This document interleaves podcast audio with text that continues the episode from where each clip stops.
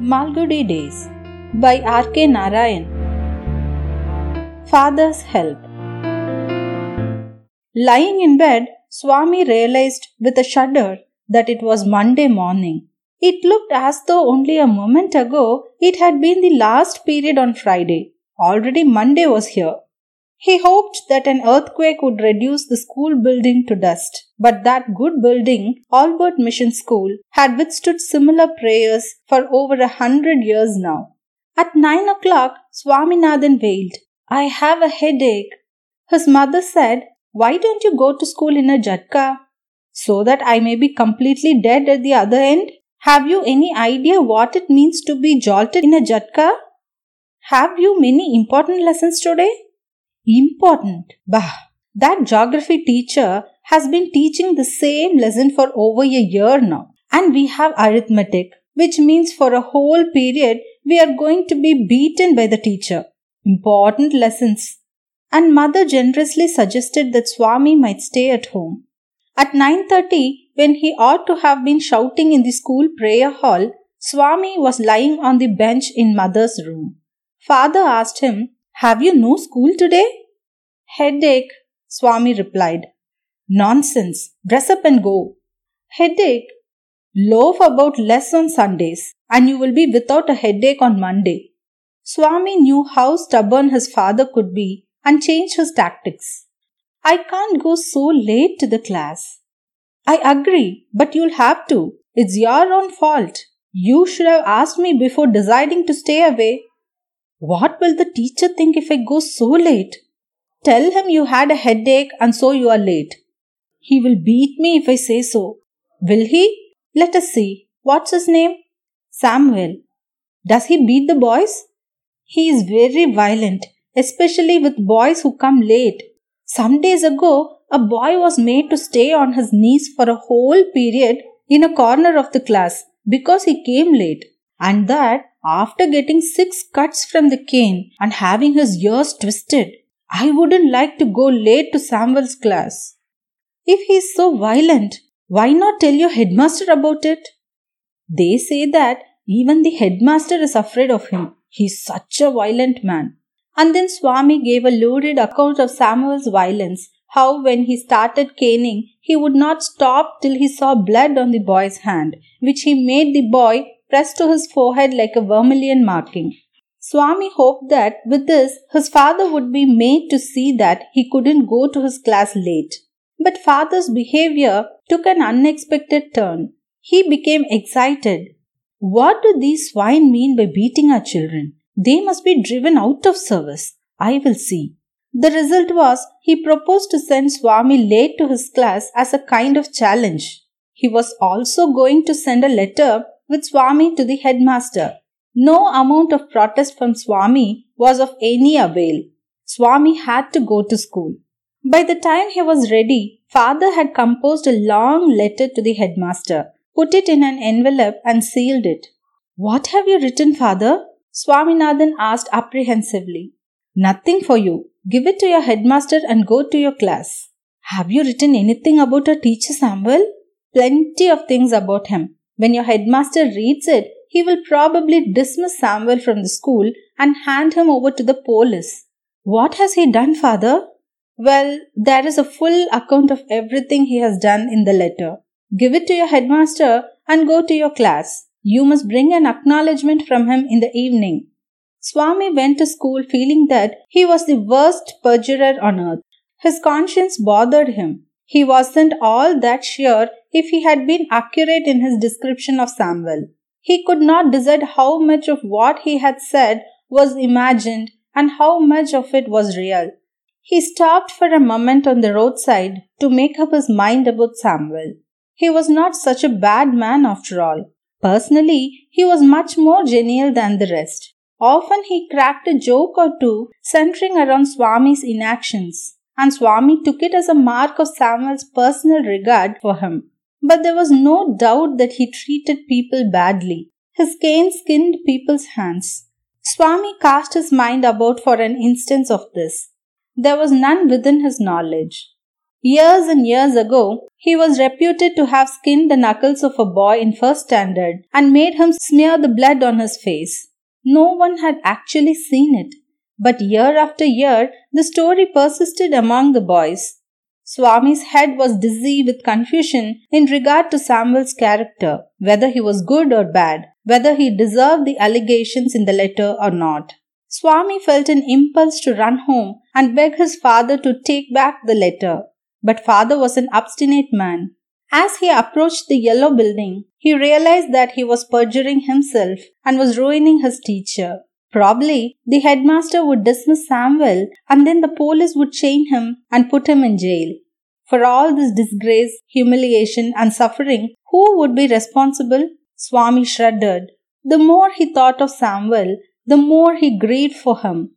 The dark face, his small red streaked eyes, his thin line of moustache, his unshaven cheek and chin, his yellow coat, everything filled Swami with sorrow. As he felt the bulge of the letter in his pocket, he felt like an executioner. For a moment, he was angry with his father and wondered why he should not fling into the gutter the letter of a man so unreasonable and stubborn. As he entered the school gate, an idea occurred to him, a sort of solution. He wouldn't deliver the letter to the headmaster immediately, but at the end of the day. To that extent, he would disobey his father and exercise his independence. There was nothing wrong in it, and father would not know it anyway. If the letter was given at the end of the day, there was a chance that Samuel might do something to justify the letter. Swami stood at the entrance to his class. Samuel was teaching arithmetic. He looked at Swami for a moment. Swami stood, hoping that Samuel would fall on him and tear his skin off. But Samuel merely asked, Are you just coming to the class? Yes, sir. You are half an hour late. I know it.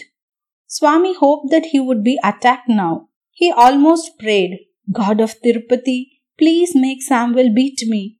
Why are you late? Swami wanted to reply, just to see what you can do. But he merely said, I have a headache, sir. Then why did you come to the school at all? A most unexpected question from Samuel. My father said that I shouldn't miss the class, sir, said Swami. This seemed to impress Samuel. Your father is quite right, a very sensible man. We want more parents like him. Oh, you poor worm, Swami thought. You don't know what my father has done to you. He was more puzzled than ever about Samuel's character. All right, go to your seat. Have you still a headache? Slightly, sir. Swami went to his seat with a bleeding heart.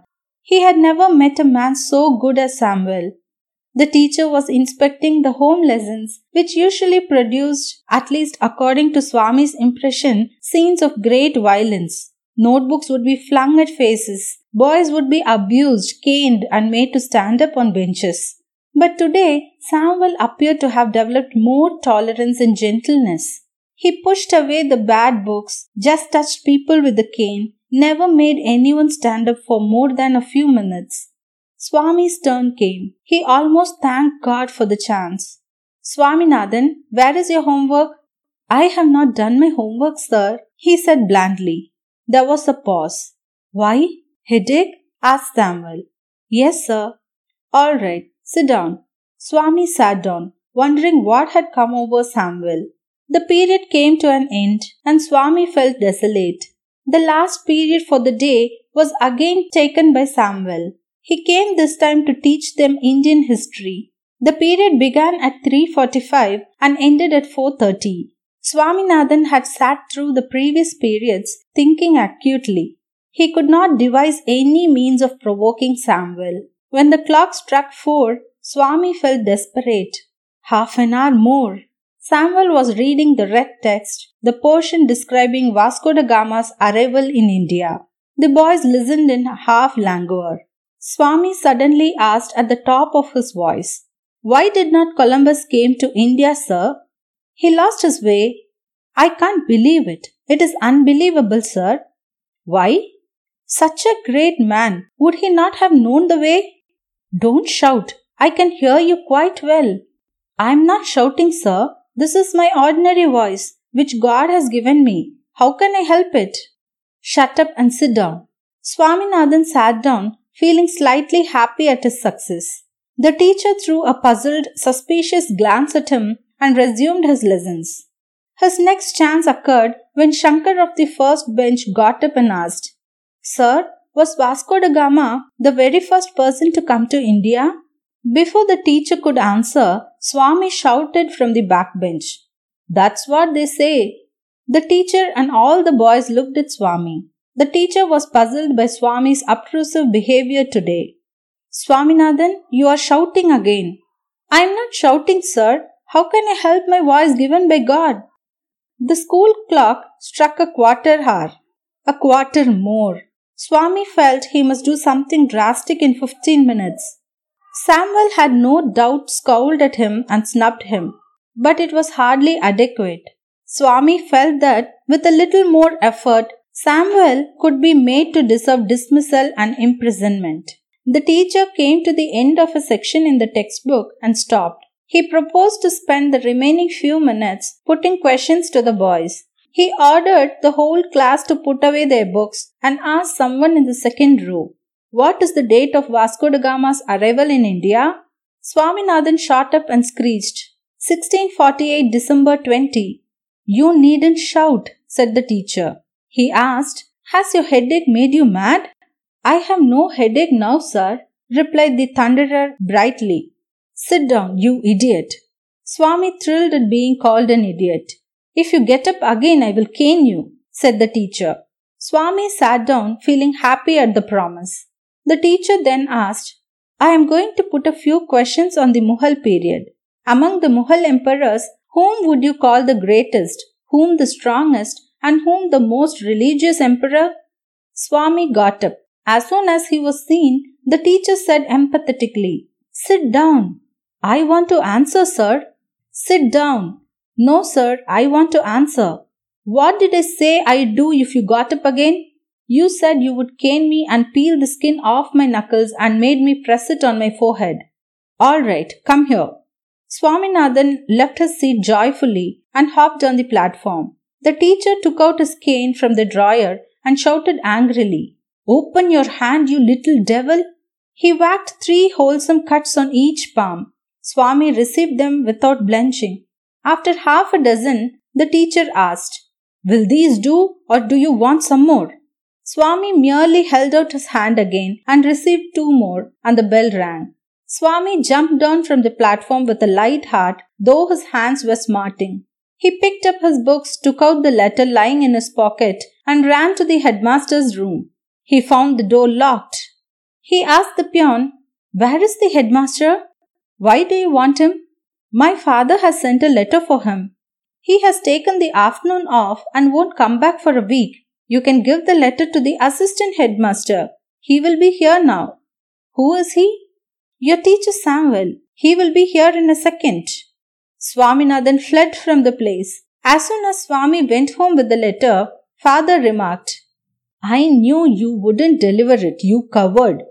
I swear our headmaster is on leave, Swaminathan began. Father replied, Don't lie in addition to being a coward. Swami held up the envelope and said, I will give this to the headmaster as soon as he is back. Father snatched it from his hand, tore it up, and thrust it into the waste paper basket under his table. He murmured, Don't come to me for help, even if Samuel throttles you. You deserve your Samuel.